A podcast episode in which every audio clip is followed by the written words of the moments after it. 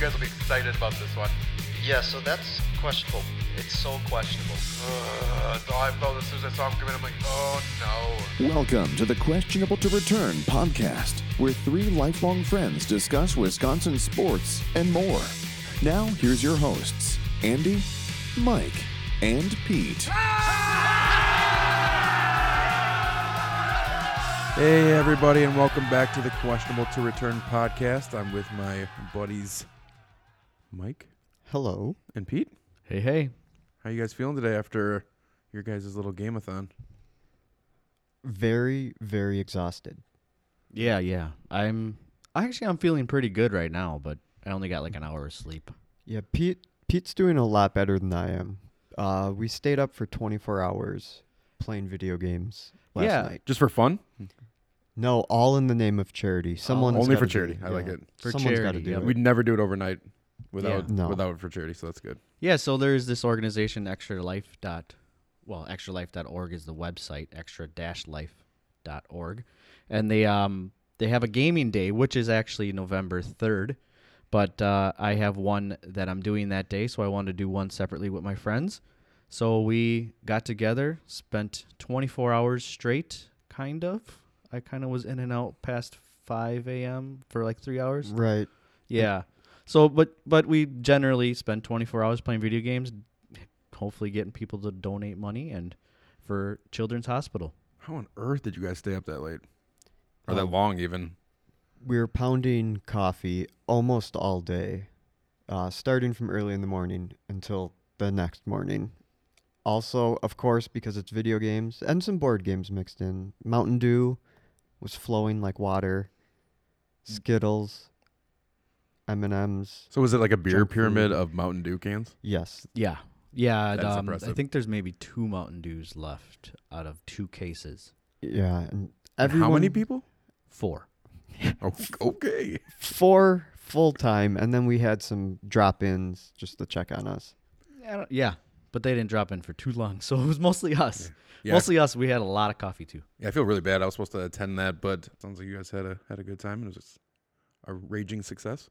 It was a great time, except for that I'm just running on fumes, possibly hallucinating from lack of sleep, but I'm going to make it through this. Oh, this is going to be good then. Yeah, shameful plug, though. If you want to donate, you can donate at extra-life.org/participant/Pete Cozy, Petekozy. So if you want to donate to a great cause, go on there. So let's do a quick rundown on what we're going to talk about today. Badgers get completely dominated by Northwestern. The Bucks continue to stay undefeated. Got a big undefeated matchup coming up Monday against Toronto. And a little bit more NBA talk going with that.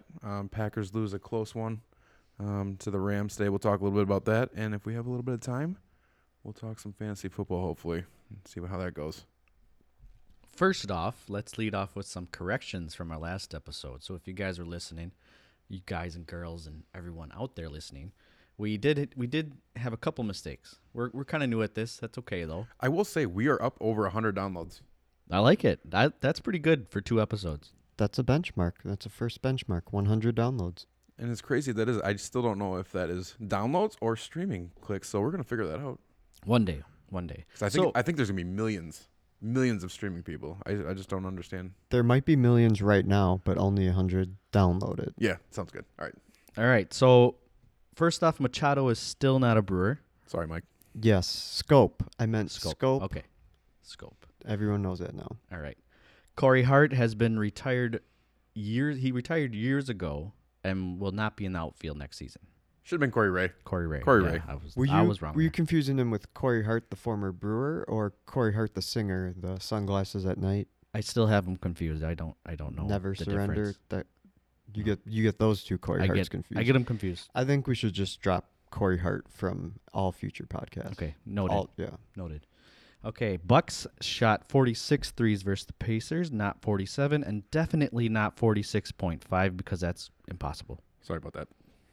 All right, and then we have more than 3 fans, our mothers. We have our fathers. Well, maybe only 2 of our fathers. We're still trying to convince Mike's dad that he is funny and knows sports. he knows, he will agree that I know sports. He won't argue that, but he does not find me funny. I was just trying to get him to play 20 questions with me based on what I found in his cat's litter box, what the mystery item that the cat ate was, and he said he was not interested in that game, that's not a fun game for him. If anybody's wondering at home, it was a rubber band. We were looking for a rubber band. How did a rubber band? The cat ate it. He's eaten Christmas tree needles, tinfoil in the past. Now he's eating rubber bands. And destroyed your mouse too. Yeah, broke my nice gaming mouse by running full speed and getting the cord caught around his neck. Why we have pets will be a different episode.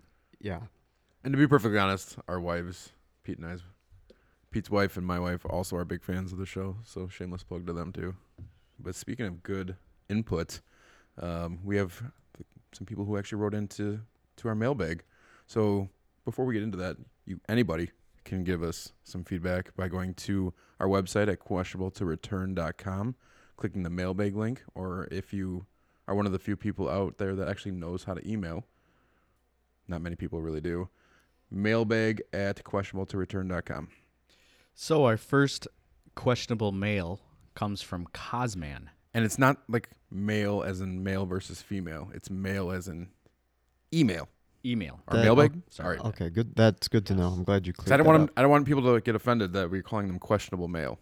Yeah, because that's not allowed in 2018. We'll adjust the saying of what the section is. So Cosman emails us. I'm not going to go verbatim of what he said. He pretty much says the Packers stink, the Brewers suck. Oh, the Brewers did good. The Badgers suck. Sorry about that. He names Jeffress, talks about him for a little bit. We also brought him up. That's so unfortunate. Yeah. But the main thing I want to talk about in his email, he says, the Bucks, I don't care. Wow. An undefeated team in Wisconsin, and I don't care. I don't care. He said, once they explain the actual explanation of traveling, I still will not care. I see Pee-wee basketball where they take as many steps as the pros, but the little guys get called on it. Again, from Cosman. Got any thoughts about that? So I don't know how old Cosman is exactly, but maybe he's used to the NBA of the past. Hip, hip, hip, hip.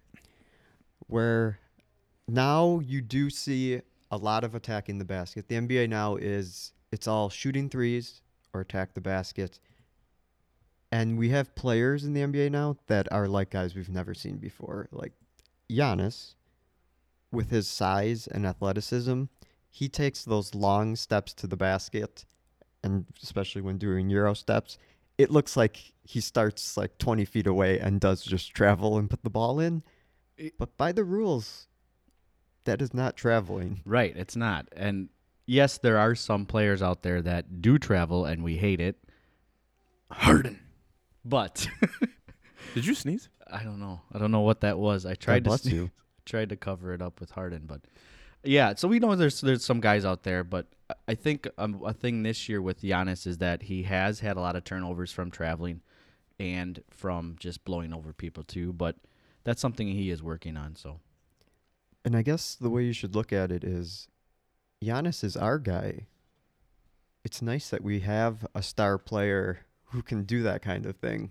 Like, if you're going to get frustrated, I could see if you weren't a fan of the Bucks or Giannis was on a different team.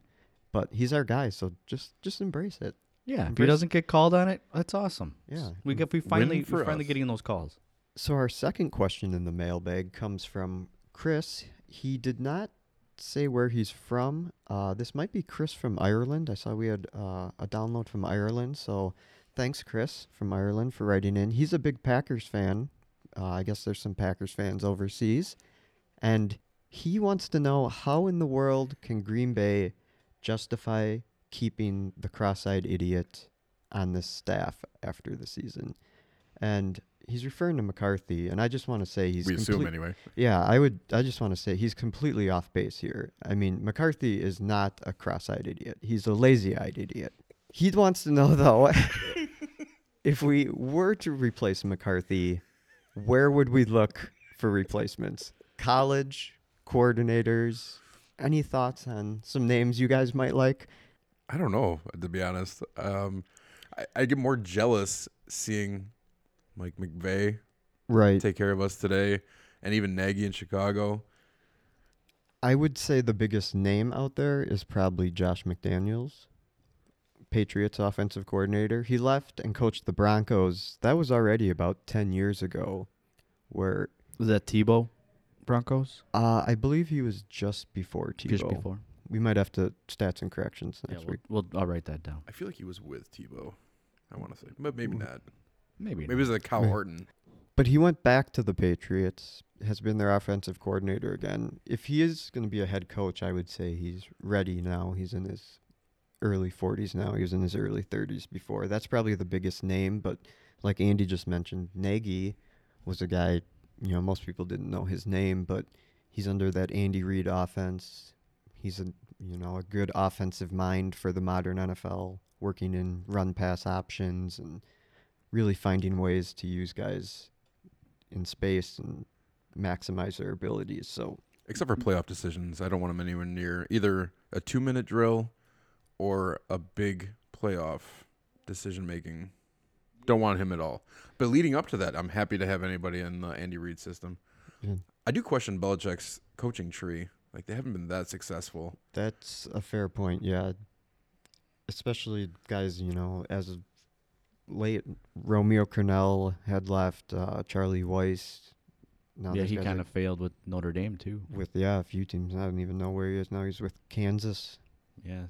But I'm kind of on the other end. I like Mac. I think he's been given, like, the wrong material to use for this team. I don't think he's been given the correct players to play with, I guess. So he's been given sticks to build a house, and what do you expect? It's going to be blown down. On defense, they've had the missed picks are just racking up. Right. So you hope that without, as much as we love Ted kind of got old and he made some bad decisions maybe up there and with picks and stuff, and it's kind of hurt us in the future. His last few drafts were not good. But are you surprised that McCarthy stayed after this past offseason where basically they decided to clear house? I'm a little surprised, but that's the same thing that happened with Mike Sherman. You had Thompson come in, and he kind of kept Sherman because he had a proven track record. I don't know. I still just go back to what he's given, and what do you expect a guy to do when you have Aaron Rodgers, you have this offense, but your defense, you're missing so many picks. You haven't hit that Collins, that you haven't picked up a Woodson, you haven't done anything to help out and get playmakers on defense. I think what worries me even a little bit with Mac is, as a fan, and even as big a fan as we all are, and as much football as we've seen, I still shouldn't be able to predict 90% of your plays. Right. I shouldn't be able to sit and watch a game and be like, oh, here we go. It's going to be a run play. But I just don't see the creativeness that I see from other coaches. And maybe it's a change of scenery that'll help with that. Maybe not. Maybe it is, like Pete mentioned, personnel-based, and maybe part of the rebuild, getting some new players, maybe that will help. I'm pretty excited with our running game. Like, Jones looks fantastic. The young wide receivers look to really be coming along. Like, Valdes-Scantling looked really good today.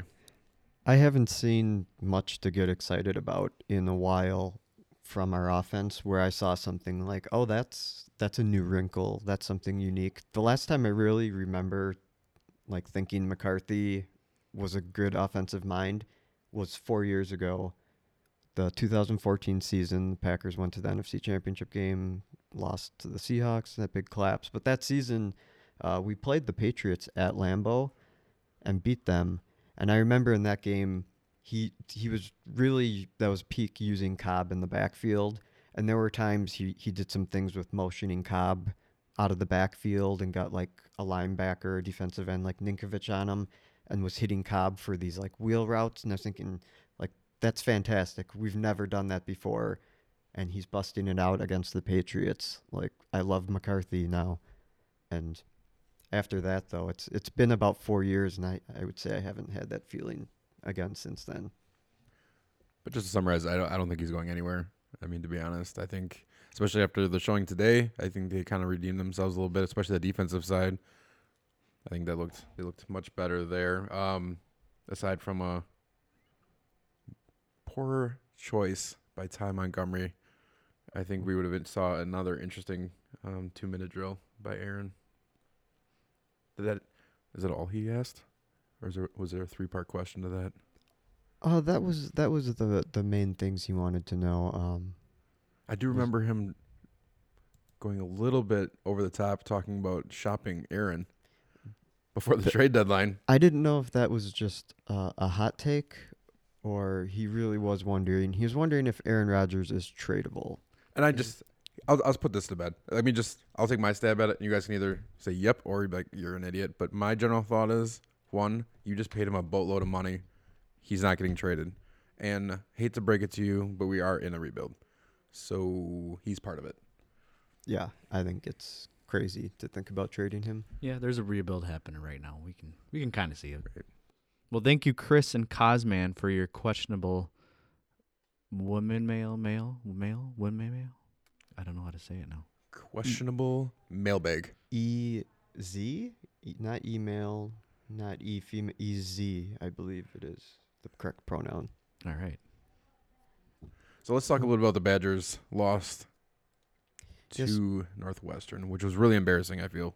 A lot of people feel like this was a really embarrassing loss, but looking back on it, since 2000...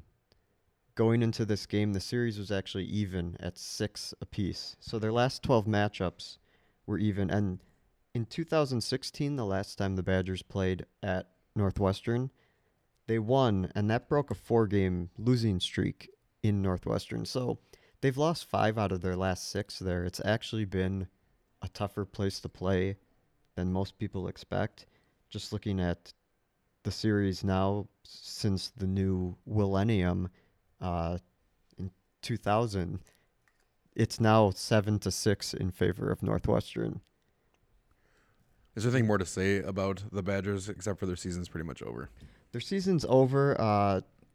I mean, injuries have killed them. Hornerbrook out now. Bad choices resulting in player suspensions. Yeah, no Quintez Cephas, but I think this is where it really shows how much the Badgers kind of overachieve based on their recruiting, because they've been a top program for several years now without ever landing 5-star recruits. They just don't get 5-star recruits. They got one 10 years ago, Josh Oglesby. Everything else is 3- and 4-star recruits. And now when you're losing starters, there's no depth to replace them. This isn't Alabama or Ohio State where you have some 4-star guy sitting on the bench that's going to step in. So I think it's kind of a wake-up call that the Badgers, you know, they may seem like they've been a power in college football, but they're doing it based on overachieving and coaching.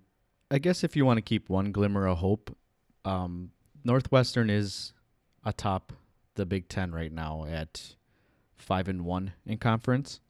So you have the Badgers at, let's see here. Badgers are 3-2. Iowa is 3-2, and Purdue is 3-2.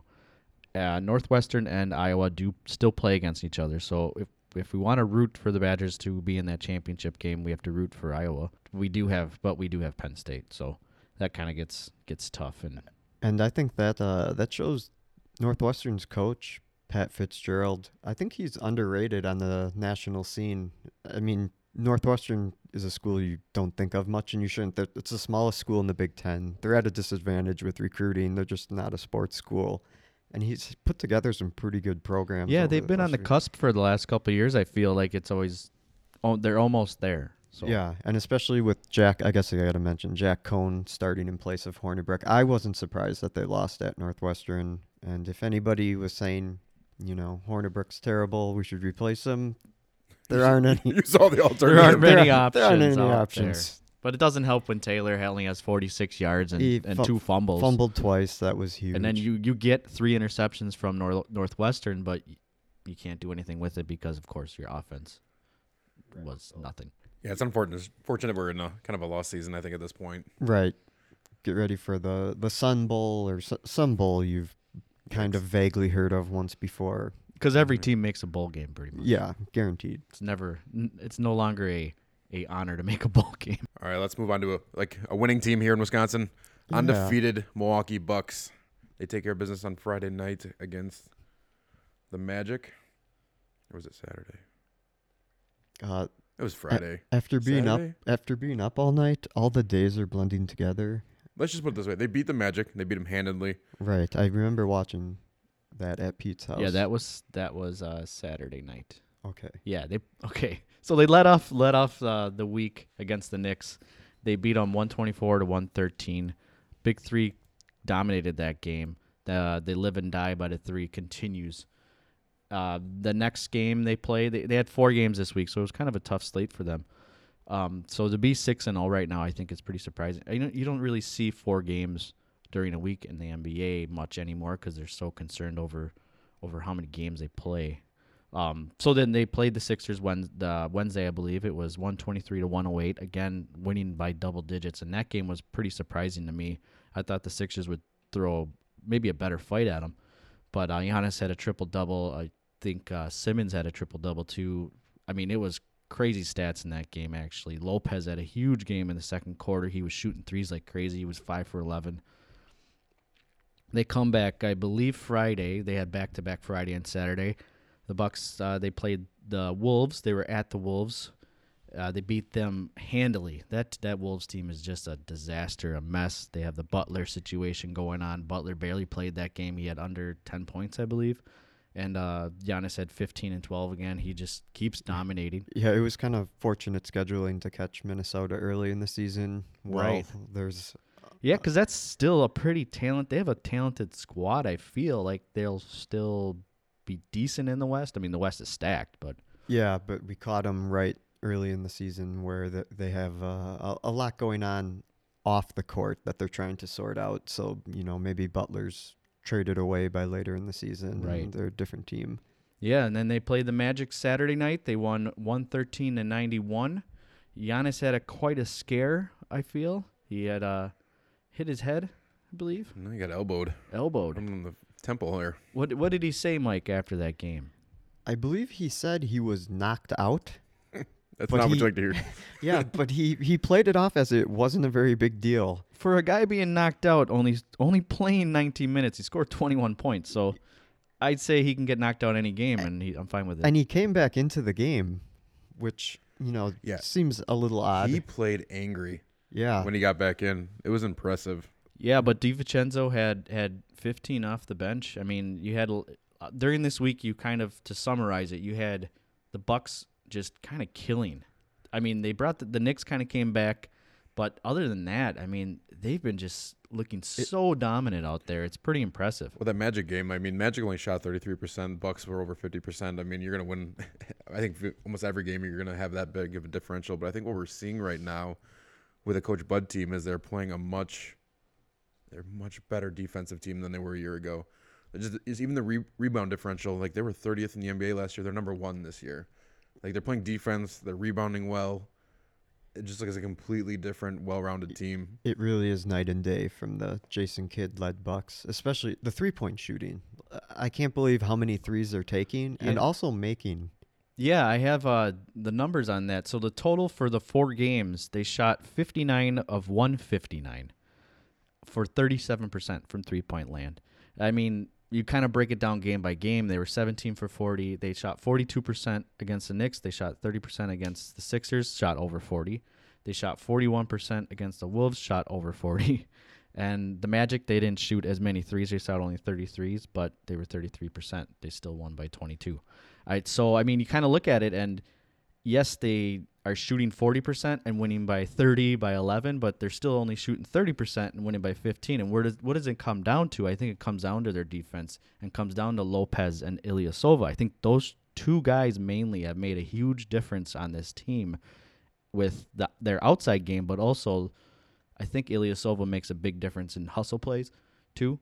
So, but I really do defensively. They've just been so much better. They look quicker on defense. Bledsoe even looks like he's getting so many steals. The steals are through the roof, I feel, with this team too. Yeah, you at least feel like there's more effort on defense, which I think is huge. These players are responding to Coach Bud.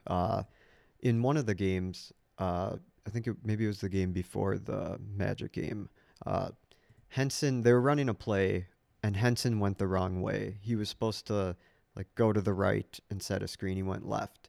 And immediately Coach Bud called timeout And he spent the timeout just talking to Henson with the marker board. And, like, Henson's, like, you know, he's owning up. He's like, I did it wrong. I played it wrong.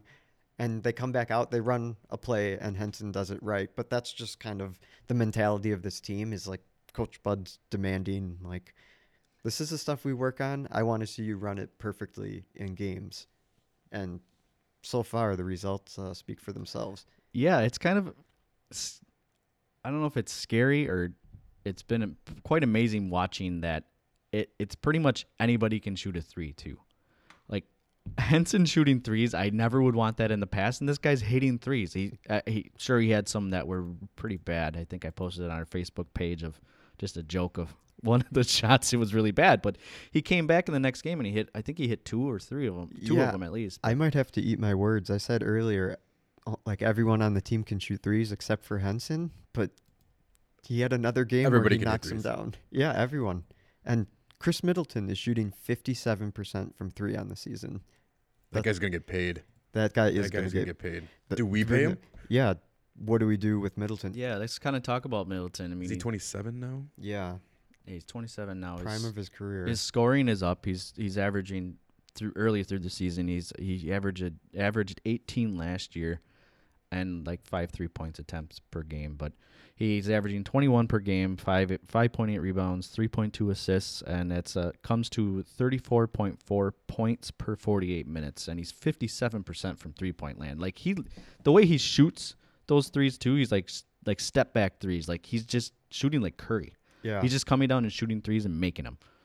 It's the pace that he's having right now without, like, LeBron and maybe the East kind of shifting a little bit. I think he's on pace for an all-star. Yeah, he was in the conversation as a borderline all-star last year and just got left out, and some people thought he was a snub. And this year it certainly looks like he's going to make the all-star game. And he kind of came onto everyone's radar in the playoffs last year when he was playing really well. So I think that only drives his value up, though, because as it sits now, wouldn't we have to pay Middleton more than Giannis is making? Giannis actually has a team-friendly deal, right, making $25 million a year. Like, what would Middleton get, $30 million a year?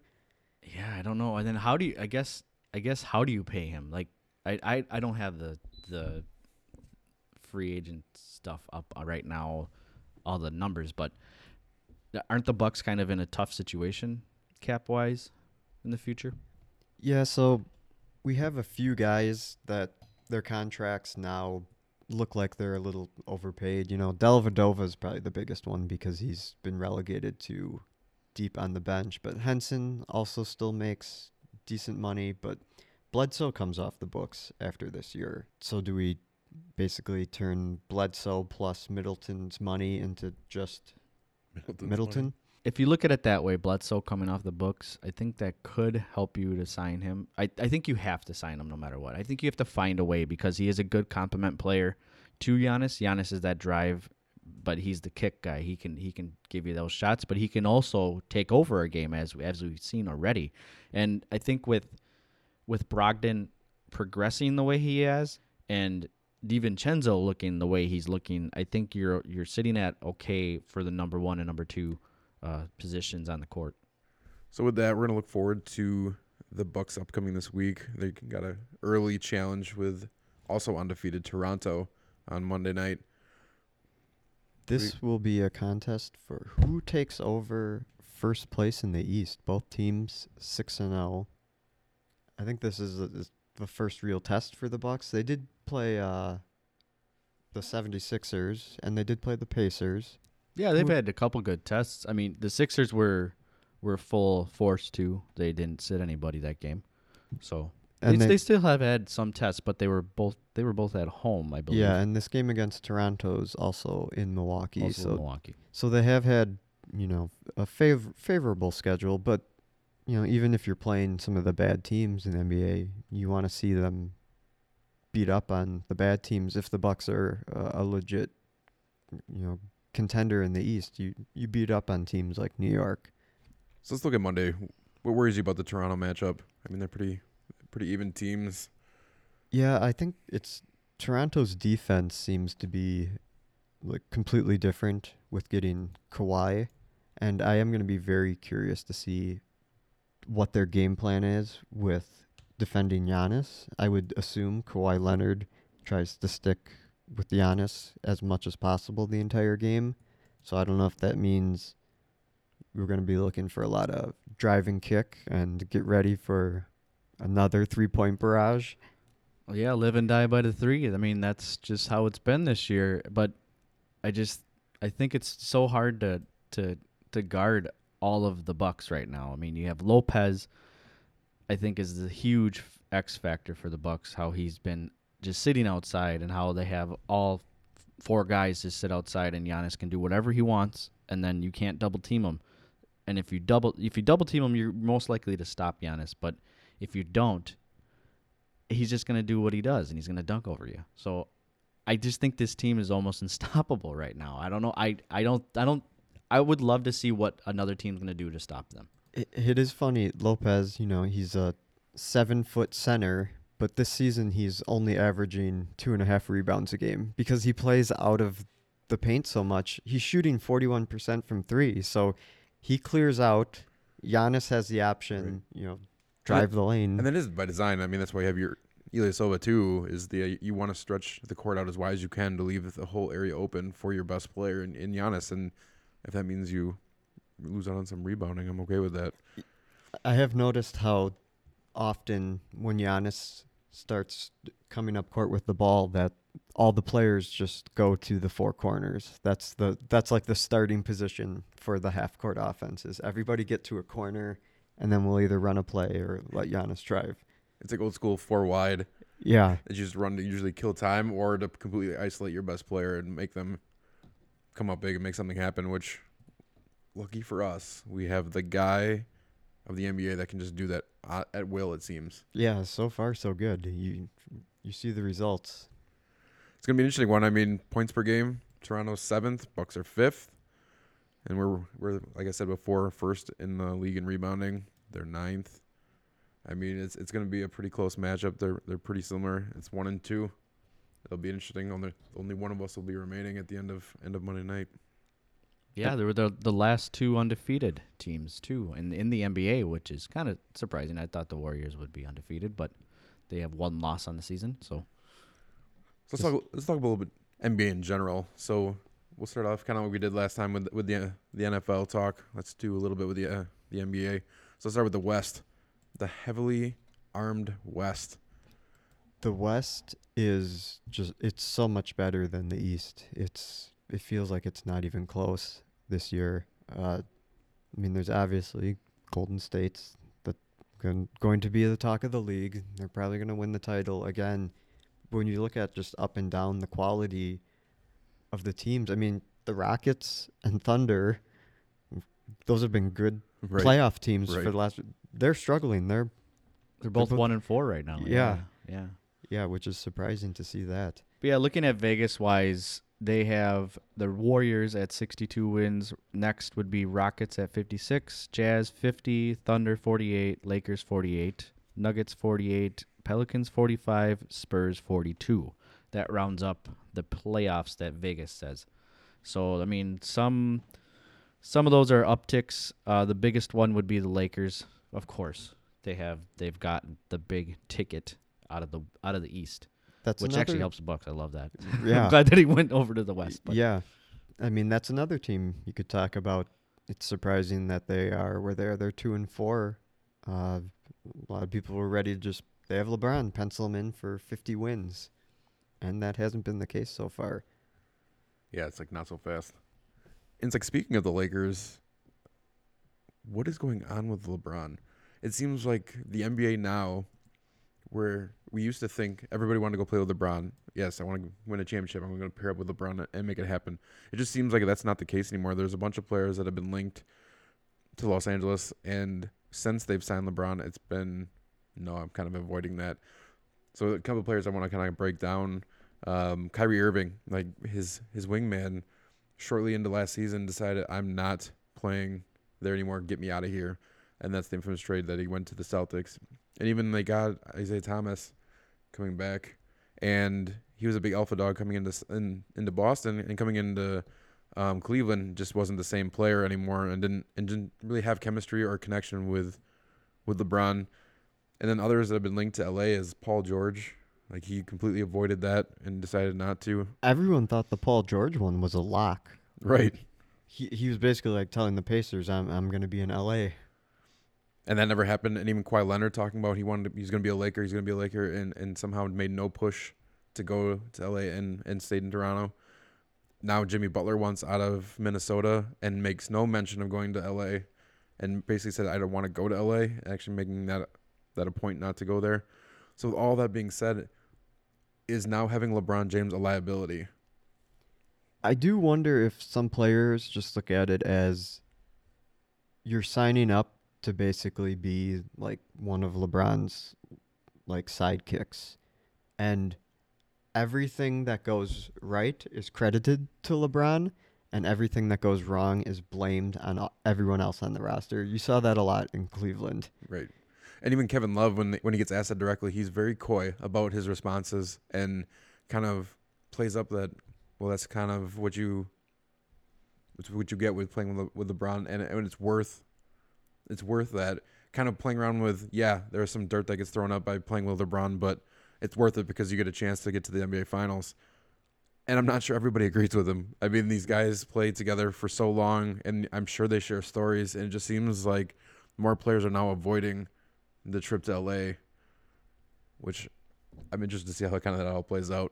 But just, don't you think it comes down to also is that the Lakers are kind of almost like a new team?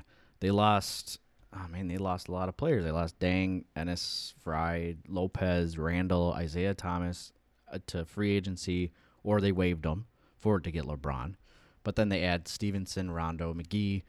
I mean, they added some players at least, but they're not players that you're saying, but they're in the West. Like, nobody's going to contend with the Warriors. Let's just admit it. They got Cousins. Like, we still have not seen what they're going to do with Cousins totally. Well, do you think the Lakers then could start to gel as the season goes on? This group of veterans with the young guys they have, like Kuzma and Hart and that Lonzo Ball, that the Lakers are going to get better then? Yeah, I would think so. I think that's another thing too. You kind of mentioned those younger guys, and I mean, I don't know. I just feel like they're still a couple of years out anyway. So I question LeBron, and why would he go to LA? Like, just to be home, I guess, because he has a home there. But I just question him. Why would you go there when you know they're probably a couple of years out with their young guys? I don't know. I don't understand why he would even go to LA. I just think it's a crazy team to be a part of right now. I mean, you have the circus that is LeBron James mixed with like Lonzo Ball, that whole situation, that circus. And he's just, I think he's almost awestruck. You see like Lonzo Ball, he's not any better than he was a year ago. It's the same story, just a different chapter with that guy. I don't think he's made that next step yet. And I don't know if it's because he's with LeBron now, so he doesn't know where his place actually fits. And I'm interested to see what the Lakers do, because they made a lot of offseason moves, and most of the guys can't be moved until after the December. I forgot what the NBA calls that, but if you sign a player, they can't be traded until after the December 5th timeframe. Well, so I don't even think they make a move until then. Yeah, in a league where everyone seems so sure the Warriors are just going to win it again, you have to find other things to keep the season interesting. And the Lakers, they're one of the most interesting teams because of LeBron. And also going forward, what's their plan? They want to carve out cap space, and they have to sign another big-name guy. But we'll have to see who that ends up being, because some of the guys you mentioned now seem to be off the table. I mean, Paul George is with the Thunder long-term. Right. He's not going to be LeBron's sidekick. I think what makes it interesting is I was listening to Bill Simmons' podcast, and they were kind of talking about, and he's a big conspiracy guy. Right. He thinks like the Paul George thing was a conspiracy thing by the NBA, which I think is laughable. I mean, the NBA wants LA to be relevant. They want Boston to be relevant, and they want Houston to be relevant. I think getting all those teams better helps them. I mean, they had an increased market share last year when both the Major League Baseball and NFL all went down, and they had that uptick without any competitive teams in LA, Houston, and Boston. Well, Boston was really good. So I think that's kind of interesting. Yeah, definitely the franchises of the NBA, the most famous franchises are Lakers, Celtics, and the NBA would love nothing more than if those teams are both good. Well, and you think it even going to next year, to kind of change the topic a little bit, but thinking free agency next year, you still have, there's going to be a lot of big guys next year that could still go to LA. Jimmy Butler, Klay Thompson, isn't Durant up again? Yeah. Kyrie Irving, but he's probably not going to go there. So, but yeah, there's Kawhi Leonard. There's a lot of guys out there for 2019 that could still want to go to LA, play with LeBron. Yeah, which is the Lakers' plan, is they got to land one of those guys. You can't count on your veterans being JaVale McGee and Rajon Rondo. Lance Stevenson blowing in your face. Yeah, that's not quite the title contending team that you put around LeBron. But what about some of the other teams in the West? We're saying teams like the Thunder, the Lakers, the Rockets have disappointed, which means that some teams have surprised that are kind of jumping up and like looking like they might actually be, you know, top seeds. I think the Thunder is probably one of the bigger disappointing teams so far this season. I think they've made some moves and made some interesting. On paper, they should be much better, I think, than they performed. So I think that'd be an interesting team to see if later on they start to gel and become more competitive. But it's gonna be so hard to get past Golden State in a 7-game series. I just don't see it happening. Interesting teams that are up there, like the Pelicans, have kind of surprised me that they've done what they've done without Cousins. Another team that kind of surprises me are the Nuggets. They lost a couple guys, I believe, to free agency, but they did gain like Isaiah Thomas. I'm not sure on his minute share, but that is a team that kind of reminds me of the Bucks, where they have like Jokic, where you have Giannis, Jokic. They have this big time star, hopefully in the future, and they could be a force for years to come in the West. What happened to Thomas? Like, he was such a force in Boston. I think it was that hip injury. Just never getting back. He's just never the same. Yeah, and the Nuggets right now have some kind of unsung heroes, not the biggest name guys in their backcourt. Gary Harris, Will Barton, Jamal Murray, all averaging 15 points or more a game. And yeah, but last year I did a lot of DFS gambling, as you could say, on draft. Were you up? I did a lot of positive bankroll. yeah. No, well, the last couple of years I was, but I haven't done it this year. But I do remember those guys being on the list, and I would look at them, and they would always have good points and good stats for them. So I could see them making a nice jump this year. Yeah, especially in home games. I know the Nuggets were trying to use pace to their advantage. You'd get teams coming in that weren't used to playing in thinner air, so they would try to really pressure them, really push the pace, and hope that they had kind of home court advantage by being a little more used to playing in that kind of condition. So yeah, Denver, it's kind of an interesting sports city, the way the altitude seems to affect every sport, not just baseball's flying out. So I guess kind of coming down to our predictions, I guess we're all going Warriors, huh? When it comes to the West, I don't see anything else happening in the West. Yeah, so I mean, Warriors are it. You can pick the Rockets, different team. Rockets just did take the West last year. That's true. They were the 1 seed and maybe a Chris Paul injury away from winning that series. But I think that was like a best case scenario season for them up until that injury in the Western Conference Finals. Yeah, I think they would have to see a big jump from Capella, which I think he could make a big jump.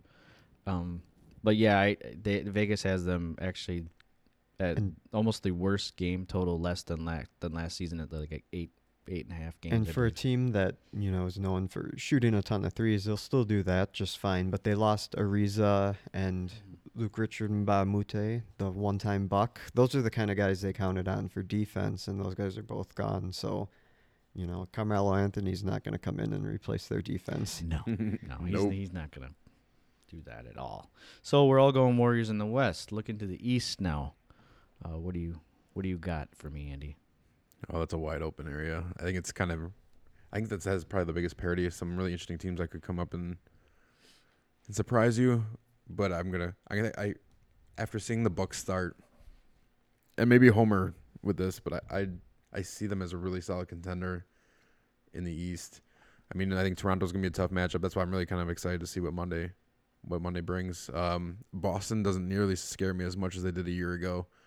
They just don't seem to be as a competitive team as a year ago. Now, again, we're only 6 games in, so right, and they're still probably learning how to play with Hayward now, yeah. and then they're young guys from last year. So I still think they're such a dangerous team. They're one of those teams that could be like the Cavs and sit back for all season and just kind of rest their guys, because that's just what the NBA is. Let's admit that.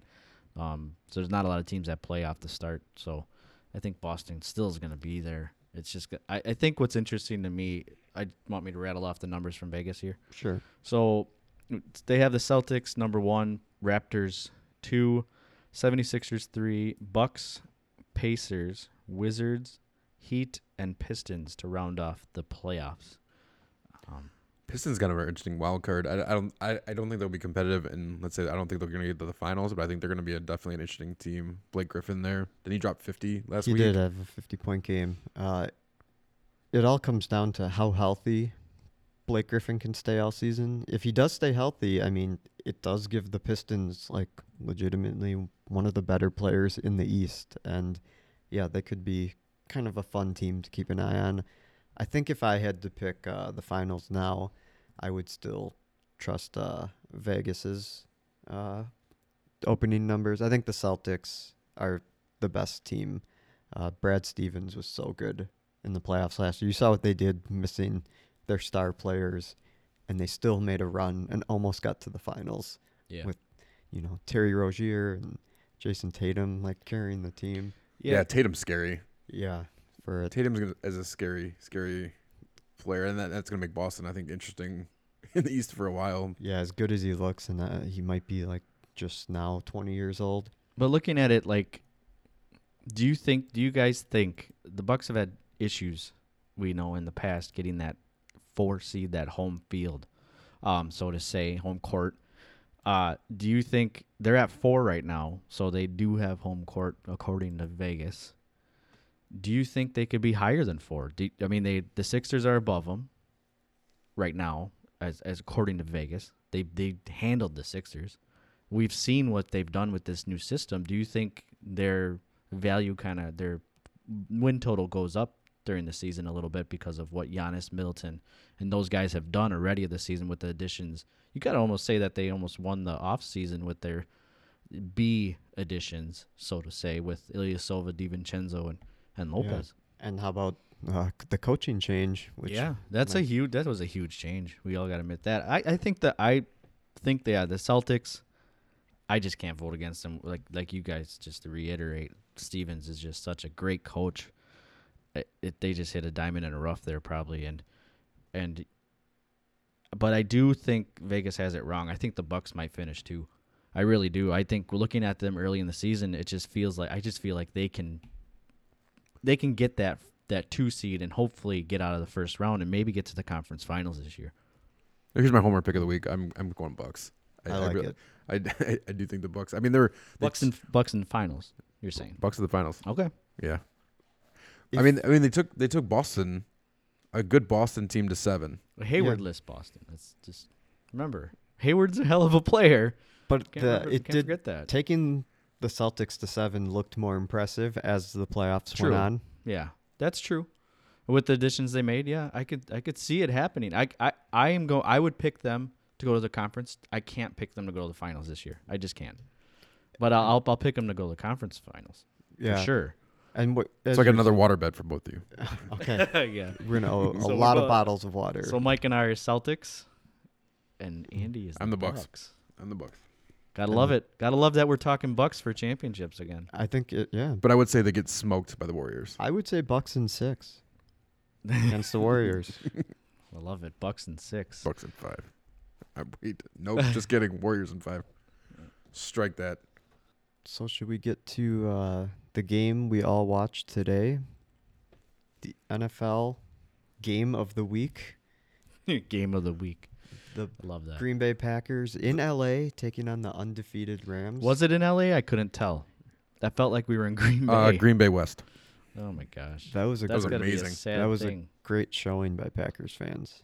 Hasn't that been the case, especially for the Chargers? But I didn't realize Rams games were also getting that many, you know, opposing fans just taking over the stadium. So there's a group that I've gone. Usually we try to go to one Packers game away. I mean, you guys, we did a group together for a little while, and we took a little hiatus. But there's another group that I went with like last year. For example, we went to Tennessee. That was disappointing and Ingerfield. But anyway, this year there was a debate between this LA game and then Seattle. They ended up choosing Seattle, so they'll be going to Seattle. But LA seemed like a fantastic place to go. You just watch it on TV, bright sunshine. Well, we had a drizzly 34, 39-degree day. Like, it was ugly here in Wisconsin.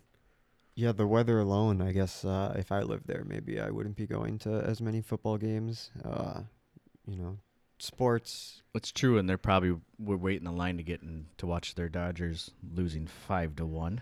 Yeah. They'll be bailing the World Series. They'll be bailing on that game early. I'm really happy to see Boston smoke LA. Just, it makes me ecstatic. I did say earlier I was cheering for the Dodgers just because I was sick of Boston fans, but as the series gone on, the Dodgers fans are also pretty insufferable because, you know, most of them are just transplants who hopped on the bandwagon. Manny Machado is now the least likable guy in baseball. He stepped on another first baseman's foot. Buck defended him, I believe. Machado must not realize that baseball games are televised, that everything he does is caught on camera, like close up, super like slow even mo. First base. They have like a camera, like specifically on first base. Well, what's crazy about that is that it's super slow mo, so it's going to make your things look way worse, exponentially more horrendous, because it's going to be in super slow mo. It's going to be repeated 50 ways, every angle. There's no defending it. I can't wait to cheer against Machado when he's a Yankee next year. Oh, it's going to be exciting. Machado doesn't play football, though. Let's talk about these Packers. Oh, right. We're on football. Oh, sorry about that. I know we kind of want to forget about this game a little bit. What I was really excited to see was Randall Cobb actually dressed up and playing in a game finally. Yeah, he made a couple key catches in that game, too. Yeah, he looked good. Looked good out there. I'm kind of bittersweet because it was nice to see him out there, but he's my adopted Packer. He's my guy. I think there's zero chance he's in a Packer uniform in 2019. So I'm really just soaking this up as best I can. Especially with MVS, as we can call him, because his name is too long. Marquez Valdes-Scantling had a real nice touchdown where he just put a move on, was running wide open down the sideline there. Safety's late getting over. Touchdown. I feel like he's kind of a star in the making. Oh yeah, he looked pretty great in that game. And he only had how many catches? Only two catches. But the touchdown was. I mean, he juked his guy out of his boots. Yeah. So, but yeah, St. Brown had a pretty nice catch too in that. Equanimious St. Brown. There's a great story on how he got his name too. You guys, everyone's got to look that up. So. Right. Yeah. Named after, I believe, an Egyptian god. Yes. So. The whole family. I wasn't named after it. His brother is actually, I forgot where he's playing, USC maybe? Yeah, I believe so. But he's also a very talented wide receiver. Also named after an Egyptian god. Indeed. Look it up. But Aaron Jones was another guy. Looked fantastic. Looked great. That's promising to have, Jones and Valdes-Scantling really showing up. And on defense, Jaire Alexander, Blake Martinez. This was a game that really featured some of the young Packers players. I mean, the second half kind of opened up a little bit, but if you would have told me that the Packers were going to be winning at half and the score would be 10-9, it was 10-9, right? At half? 10-8. 10-8. 10-8, yeah. I would be you, Mike Daly, Pete, are crazy. Whatever your last name is. I thought the Packers were going to get blown out. I made no plans to watch this game with anyone or anywhere because I thought it's going to be a blowout. I am going to just sit on the couch under a blanket, maybe try to recover from being up all night. And all of a sudden I get sucked into the game because the Packers go into halftime with the lead. And it actually felt like a game they could win. Yeah, big couple questions I had for this game where Can the Packers defense make the Rams punt? Because the Rams have barely punted this year. They were last in the league. They had 15 punts coming into this game, which is it's crazy to me that they only punted 15 times in 7 games. So then they did. They stopped. That defense was lights out. I mean, you got to admit that defense. They shut down. Well, for the most of the half, they shut down Gurley.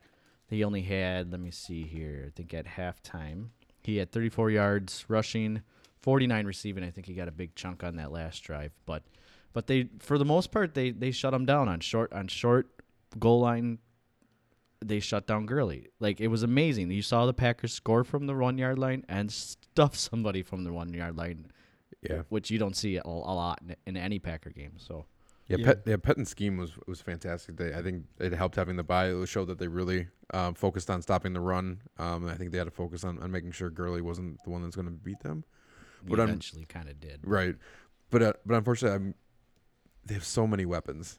It's unbelievable, like between Robert Woods and you have Brandon Cooks. I mean, we saw a Rams team without Cooper Kupp. It was just insane. And Jaire Alexander played very well. He did excellent coverage, but he had a tough assignment of following Brandon Cooks all over the field today. I think he's got to be one of the best rookie cornerbacks, which makes us feel good, at least me, for the secondary going forward in the future. I think he's only maybe slightly behind like Denzel Ward in Cleveland, but we've invested so many picks, high picks. You know, 7 of our last 10 picks in the first and second round went to the secondary, so we got to start seeing results there. And King made a few nice plays. I know injuries have been a problem, but if you could have King and Jaire Alexander as the corners of the future, you'd feel pretty good. But really, you shut down Cooks and even Woods. You did the job on those two guys. The guys that beat him were the tight end, who I don't even know his name. I don't even think he had that many catches on the year. So you had a couple guys on that team that beat you, which is okay, I guess. There was Gerald Everett, the tight end, had the one big catch, and then Josh Reynolds, the Cooper Kupp fill-in, had 2 touchdowns. Next man up. Yeah, next man up, and it showed that Rams team is just a machine. I'm surprised they don't even use their tight end hardly at all. Like Higbee isn't used. Like Gerald Everett had a couple decent catches today. Yeah, they use their tight ends less than anyone. I guess because they're just so stacked. They're so with Todd Gurley and then 3 good receivers. I guess you just don't need to rely on your tight ends that much. They're probably in there more to block than anything. Yeah. Do you guys have any negatives about this game? There's one. We lost. There's one play that a few people might be talking about. Before we get to that play, I kind of want to speak on 2 things. 1, why isn't Jones playing every single series? It's driving me nuts that guy, he gets 11 carries for about 40-something yards in the first half, I believe, something like that.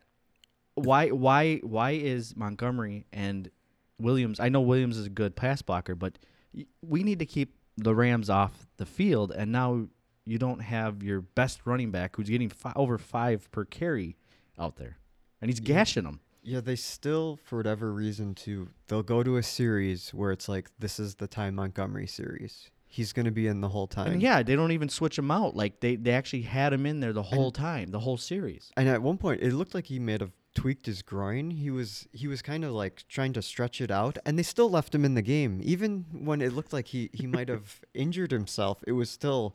We need to get Ty Montgomery the ball, which I can't understand. He hasn't made big plays. So I'm number one. Then he made the biggest play of the game. Right.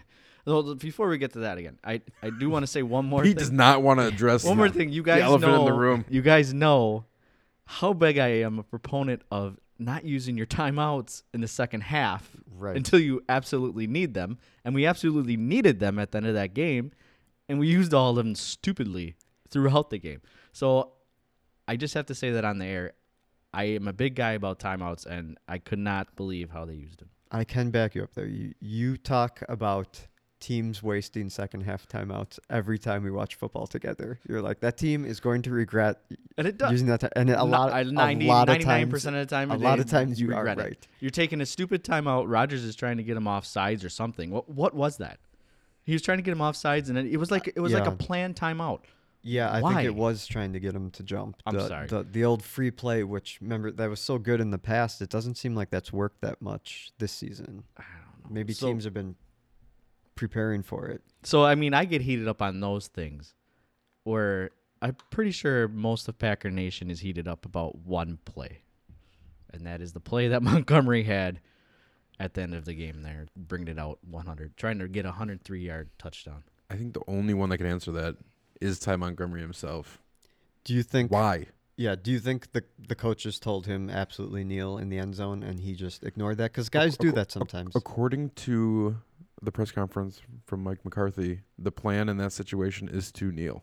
So he basically said that, hey, Ty, you are an idiot and you did not plan... Time for some hero ball. I'm going to win the game. And even if he doesn't fumble, it's a dumb play. It is. It is completely dumb. It wastes time off the clock. You don't get to, the 35, which you normally would start at the 30? 25, yeah. Yeah, I would like to see a stat on that, how many times a guy actually gets to the 25, because I don't think it happens 80% of the time. I don't know. Ty Montgomery, he doesn't have elite speed. He's not a great return man. It's not like, oh, he's the best return man in the game. That's questionable. Why is he even back there? Yeah. You don't have anybody else, but why don't you just put one of the rookie wide receivers back there? Yeah, or St. Brown or Scantling. I don't know. You could put no one back there. It would have been better. Yeah, just let the ball go out of bounds. I mean, now that the team's a little healthier at wide receiver, what about using Cobb in that role? I mean, they had Tramon Williams on punt returns. And that didn't look good either. That didn't look good. Maybe Cobb. There has been talk of Trevor Davis being the guy designated for return from IR just as a kick returner. I would be completely fine if they made a roster move. And Zerline was back in that game, right? Yeah. Zerline was back. So he kicks at a mile out of the end zone. Clue number one for Ty Montgomery should be, if I'm even catching this ball in the end zone, that's a problem. Yeah. He's they want you to come out. He's nicely placed it right around the goal line. And we still would have the 2-minute warning if we ran a play too, right? Yeah.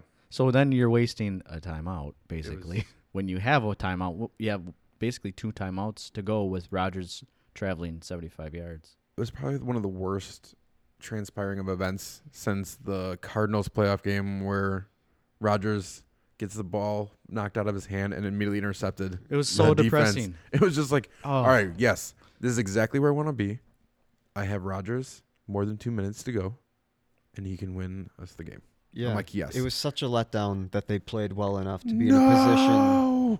Only needing a field goal, too. We're going to have Aaron Rodgers is going to have the ball with a timeout, 2 minutes, and we need a field goal. Perfect weather for Crosby. Perfect weather to beat the best team in the NFL. I did not expect this at all. And then, it was tough. The way this team played was, you have something to look forward to, I guess, because that defense just looked so much better. They were getting after Goff with all these different disguised blitzes. Those blitzes were pretty solid. And Martinez played his butt off again. That guy, we have to look at him and being one of the best linebackers in the league, possibly. Yeah, I think you're right. Because he's just all over the place. And Matthews finally gets a sack, but, granted, he hit the guy in the head. I think Martinez is pretty lucky. He led the team in tackles last year, and he's leading the team this year. So yeah. But Fackrell gets a sack, Lowry. Those guys, that defensive line was all over the place. Yeah, there was a couple third downs early in the game where the Packers just brought pressure and got to Goff and took him down. It felt so good to see that, this Rams offense, it's third down, and all of a sudden we're getting in there and just blowing up plays. It was the best the defense has looked all year. In my notes, I don't think I have anything bad to say about that defense. And they maybe got beat up, the fake punts, special teams, but they gobbled up Gurley. Jaire Alexander was just so solid. He was all over the place. Lowry, the jailbreak blitzes they had. Clark had that sack. Granted, was tripping, but they kind of got away with some holding here and there. But you know what? That happens in NFL. So I don't know. It's just they had three and outs on big time possessions for the Rams. They got them in three and outs too. So it was just like, I couldn't believe what they did, and then you'd have it happen. How they lost that game was so disappointing because Rodgers was finally looking comfortable on that knee too. I felt like he made some throws that was like vintage Rodgers. Yeah, and it also helped having all of his wide receivers back. Like this is right where you want to be. Aaron Rodgers with the ball. He's got his weapons. Drive down. This is definitely one of the tougher regular season losses we've had in a while. Yeah, I mean, you hold Goff to under 300 yards passing. I think that's the first time in, 4 weeks? I mean, I'm sure there's going to be a stat check on that one, but to hold him under 300 yards, this offense is nuts. I mean, their leading receiver was Todd Gurley at 81 yards. I think that's amazing. I mean, Gurley still got his. I mean, he had 114 yards rushing. So, right. I mean, combined, he's had almost 200 yards of offense himself. But that second half, he kind of took over. So. Yeah, and it's hard to keep the Rams' offense down. They did a good job of it throughout most of the game as it started to go on, you know. But like I said, it was kind of like a bend-don't-break defense that we're kind of used to in the past. Like the last couple of weeks, it hasn't been that, even close to that.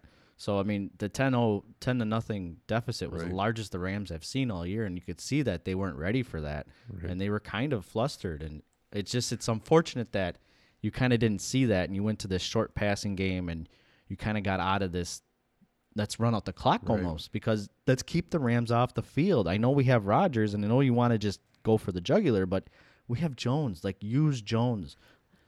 Because the Rams, it's so frustrating to me that you guys – we had 10-0. Yeah, the Rams could not stop him. They were doing that then to us. There was a couple situations where you could tell they were running, like at the end of the first half, and then later on the drive where they kicked the field goal before the Montgomery fumble, where they just wanted to feed Gurley, too, to try to keep the ball away from Aaron Rodgers. Like, if we can just, we got to kill some clock. These are two teams just playing keep away. Like, we don't want to, you know, let the other team have the ball last. It felt like one of those kind of games where that's going to be the team that wins, and... Yeah, for a fun game to watch, I felt it's just so disappointing how it ended. Yeah. Because going into this stretch now, you got the Patriots next week, which I kind of guess you feel a little bit better. But you feel better. Yeah. But you're going into New England. You're not going to have 30,000 Packer fans there.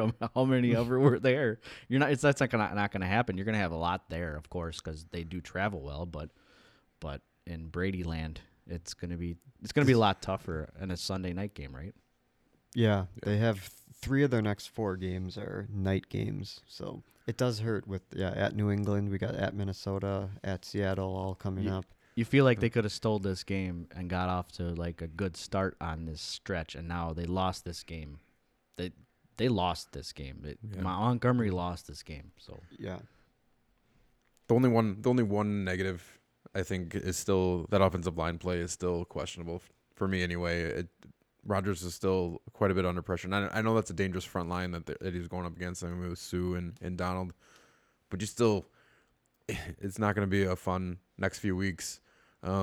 Patriots defense is not quite as good as it used to be. But, I mean, they're still a formidable front line. And then you're going to turn around and go right into back to Minnesota. Yeah. That's going to be a tough one. I'd like to see them shore up that a little bit. Yeah, the interior line play did get dominated at times. I mean, this might be a hot take, but Byron Bell is a mismatch against Aaron Donald. I don't know if anybody would have guessed that, but I don't think so. I didn't predict that. Aaron Donald just ran past Bell's him. All and, pro, man. And he ran right past the other guard as well. The other guy? Yeah, the other guard we have. Mike's brain's not working right now. This is lack of sleep. Lane Taylor, there's a couple times Lane Taylor barely got a hand on him. He just was so quick off the snap. Yeah. Yeah. Oh, it was a disappointing one. Hey, Rodgers' knee is looking a lot better. He looked like he was running around, and once he did beat that blitz and beat those guys, he made some nice passes and got guys wide open. And Adams is a beast. Yeah, I mean, we doubted that guy his sophomore year.